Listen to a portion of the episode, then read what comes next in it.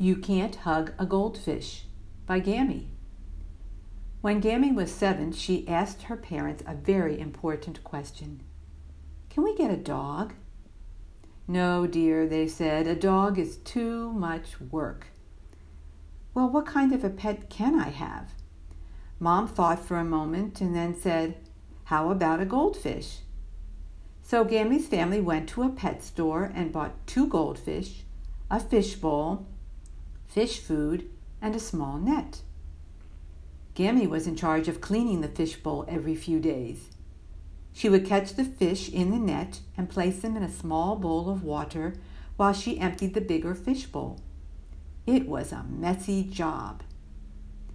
After refilling the bigger fish bowl with fresh water, Gammy returned the fish to their home. She would watch them swim for a few minutes and then leave because you can't hug a goldfish. You can't play catch with a goldfish. You can't run with a goldfish. All you can do is watch.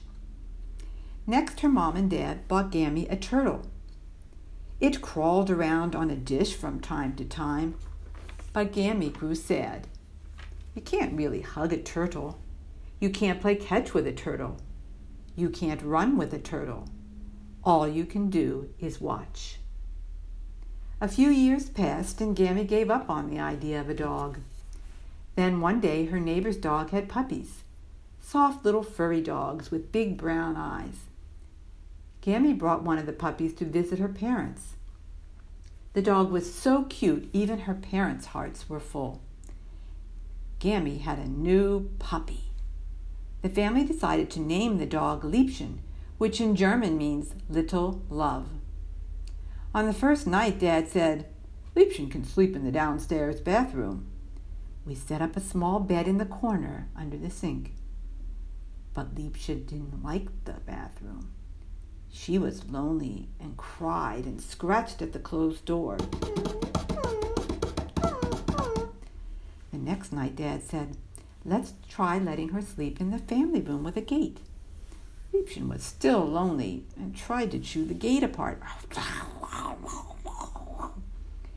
Gammy was worried about her new dog, but happy too. She could hug Liebchen. She could play catch with her. She could run with her. She could watch her dog play for hours. On the third night, everyone was really tired. Dad gave up and let Liebchen sleep in Gammy's room with her little bed in the corner.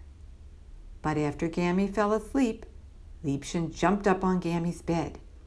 Every time Gammy turned in her sleep, Liebchen crawled closer to her. In the morning, Liebchen was snuggled in the middle of the bed, and Gammy was on the edge of it. And it felt perfect. The end.